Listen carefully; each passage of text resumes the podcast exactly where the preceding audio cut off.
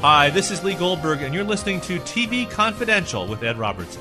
Ed Robertson, along with guest Joseph Doherty. Joseph Doherty, Emmy Award-winning writer, producer, director of thirty-something, Saving Grace, Pretty Little Liars, and other television series. Also the playwright of the acclaimed stage production Chester Bailey, and the author of several books, the latest of which, A Screenwriter's Companion, offers insight and advice, both practical and non-practical, to writers and would-be writers about the writing process, how to survive in the writing business, and reflections on some of the many influences that led Joe to a successful career as a writer. Joe and I have been sharing some thoughts about some of the writers who have influenced the both of us one way or another throughout our life and career. A Screenwriter's Companion, available through Fayetteville Mafia Press, Amazon dot com, and upon request, your local bookseller. A limited number of autograph editions of A Screenwriter's Companion are available directly through Fayetteville Mafia Press. If you listen to us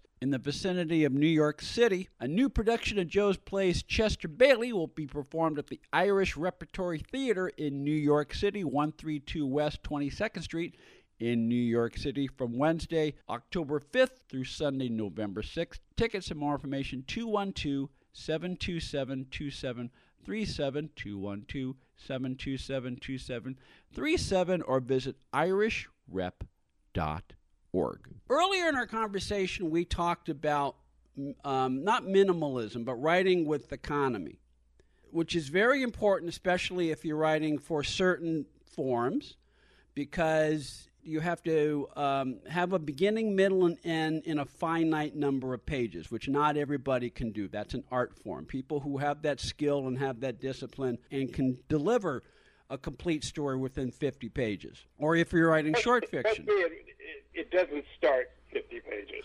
Yeah, I, I know, I know, but but that that goes back to that goes back to writing is rewriting and writing is editing.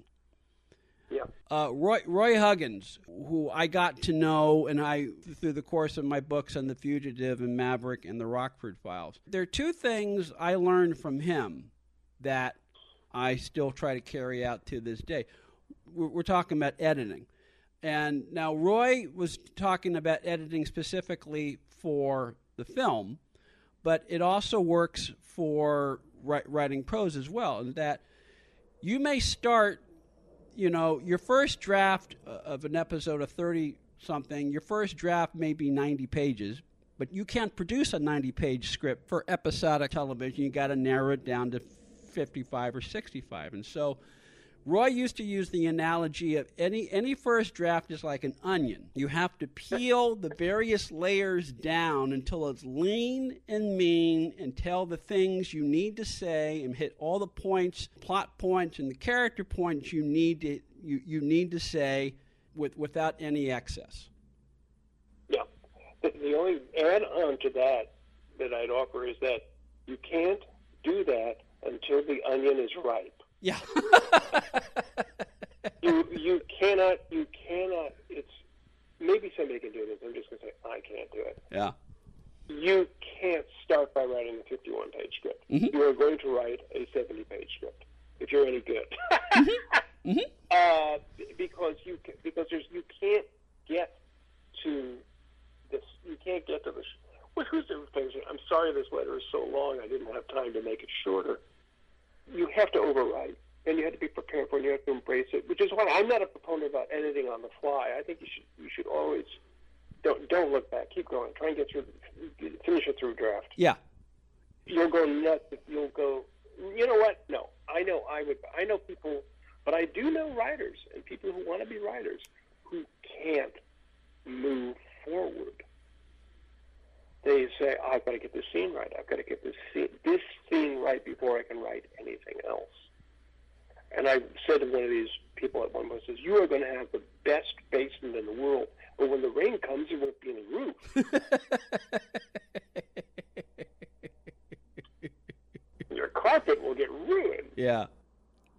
Along the same lines, um, I was very lucky to have a half an hour conversation with Stephen King in the course of writing my first book. So I'm oh. like, this is very early in my writing career, Uh, and I'm not a fan of horror genre per se, but Stephen King used to write uh, instructional articles, encouragement articles for like the Writer's Digest and the Writer and a lot of writing publications. And he was very generous with talking, with, with sharing wisdom to writers, just as you do in A Screenwriter's Companion. But the takeaway from my conversation with Stephen King, and it speaks to what something you just said, Joe. He said, don't worry about whether it's good right away. Chances are it's not good right away. You, you have to write the crap first and then peel away to find the good stuff. And everybody goes through that, even me. That's why it's called... Right. It's, it's really, I mean, like, I don't, you know, I, I'm I'm certainly interested in making money. But, but the, the two books, the two books you should have on either side of mine are Stephen King's *The Art of Writing* mm-hmm. and Anne Lamott's *Bird by Bird*. Yeah, you will survive if you read King's book and if you listen to Anne Lamott. I mean, yeah, you, I mean, like Stephen King basically is the closest thing we're going to have to Charles Dickens. Yeah. So, and we could have, we could have done a lot worse. But yeah, if you, the, again, if you're thinking about any wherever you are in your writing career, you should read Stephen King's book. Well, I, I feel good because I have Bird by Bird by Anne Lamott, and I have Stephen King's book, and I, and I now have A Screenwriter's Companion by Joseph Doherty, which goes back to everything comes in threes. There you go. You know, I mean, like it's like it's it's aside from a dictionary saying that you aside from saying you need a good dictionary. And, and, and Scorpion White's Elements of Style. That's the only books I say in the book that, that you should have are, are those guys. A Screenwriter's Companion by Joseph Doherty. A Screenwriter's Companion, Instruction, Opinion, Encouragement. Available right now through Fayetteville Mafia Press and Amazon dot com. A limited number of autograph editions of A Screenwriter's Companion also available directly through Fayetteville Mafia Press. Stay with us, folks. We'll be right back.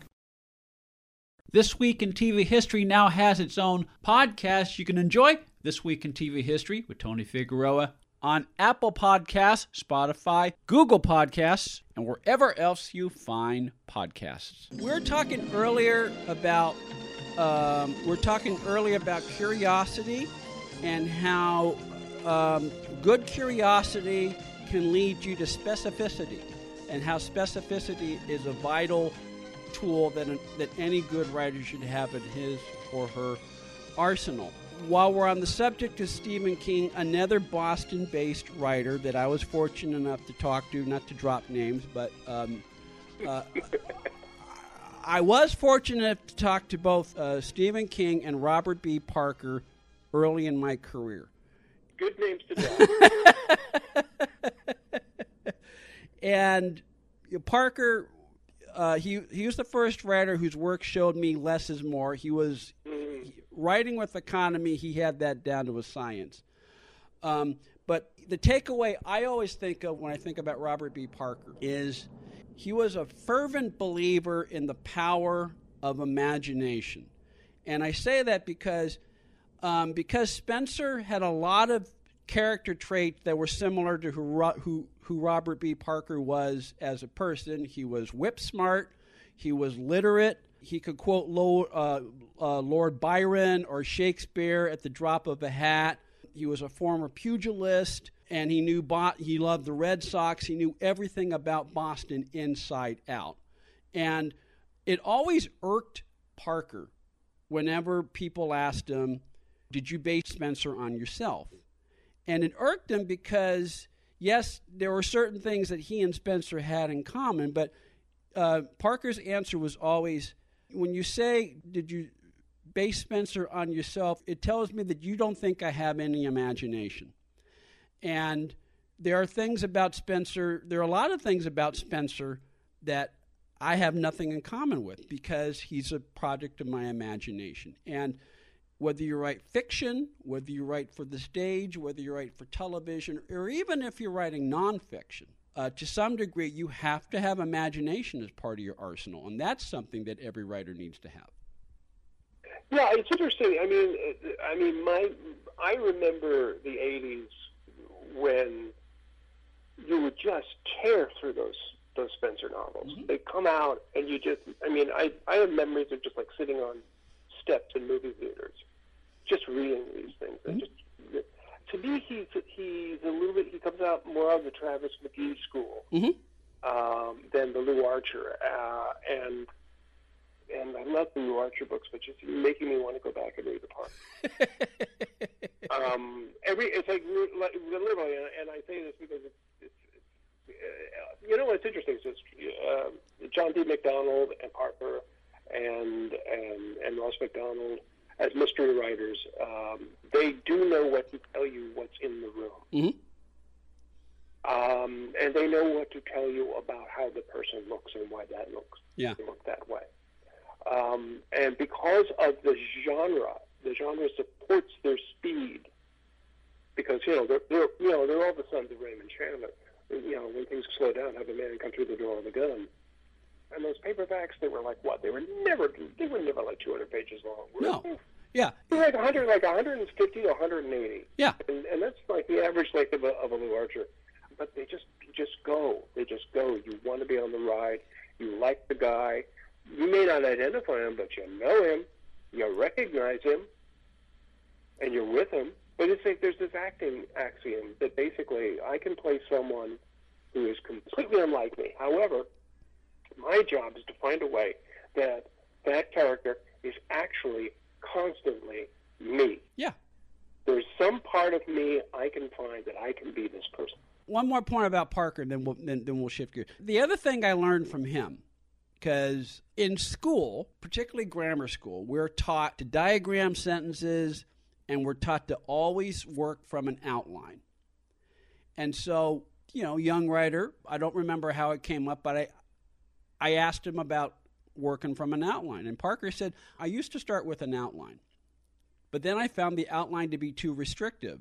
And my imagination would always come up with other things that I did, that I had not originally worked on the outline. So he came to see outlines as just a map, a map that can say, okay, if you want to go from L A to San Francisco, you could take the five, or you could take the one oh one, or you could take any number of side streets that, that will get you from A to B, but it may not be the same way you thought originally. And that goes back to the power of imagination and the, the willingness to trust in your own, to give yourself permission, which is a word you use a lot in A Screenwriter's Companion, Joe.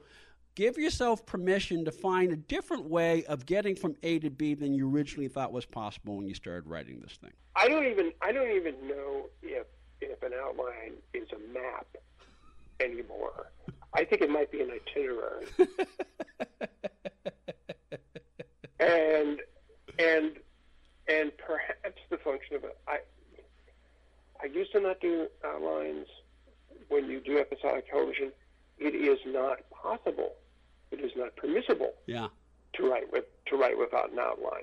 This is a given. You you can you cannot you cannot want to do it or you or but you're going to, because this unfortunately has become a process where story elements are okayed. Be that as it may, but I think I talked specifically about two outlines I wrote at the same time when I started out, because when I started out, you could actually be a freelance writer mm-hmm. and write for more more than one show at a time. And I wrote for thirty-something the first season, the same time I was writing for a, a, a short-lived but, but but fondly remembered by me um, period detective show that uh, Tony Yurkovich created after he left Miami Vice called Private Eye. Mm-hmm. Um, It was, you know, it was so boilerplate. That was the title, Private Eye. Mm-hmm. That's it. And I would spend mornings uh, up at Universal, and I'd end up with a twelve-page outline, just working along with Tony. And I found I could write very quickly from that because it was a mystery. It required more infrastructure. It had to do certain things at certain points, and then I would go down. I mean, my stock line was basically, I, I remember basically spending mornings talking about murder and blackmail. And and then I'd have to drive down the hill to C V S Radford and, and find out how hard it was to get a babysitter for the characters. But it, it, but at thirty-something, quite literally, it, it was to we were, it was the non-outline. It was beat sheet. It should not be more than two pages long, and it should just have one line each for each scene. This happens. This happens. This happens. And as if in verses, I swear, every outline of every episode of thirty-something has a beat in the third act that says, "And things get weird." And we, we never articulated. We just knew that in the third act, something would get weird. To the extent that an outline can help you, it's massive.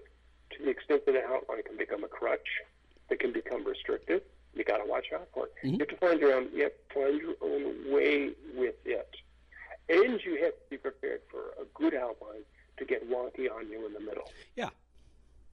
And, uh, and you have to be, oh, you know, I mean, the other thing is, the other thing I think basically is, is you try to run into the forest as quickly as you can, as deep as you can, so that when you get nervous and scared, you're already in too far. You can't go back. You have to go forward. But an outline lets you set sail. You will be on that road, and you will be driving along, happy as Larry, and then all of a sudden, there'll be that sign that says, fifteen miles to the world's biggest ball of twine. You're not telling me you're not getting off the road to see the world's biggest ball of twine. Yeah. Come on. How often are you going to have the opportunity of seeing the world's biggest ball of twine? Of course you're going to go.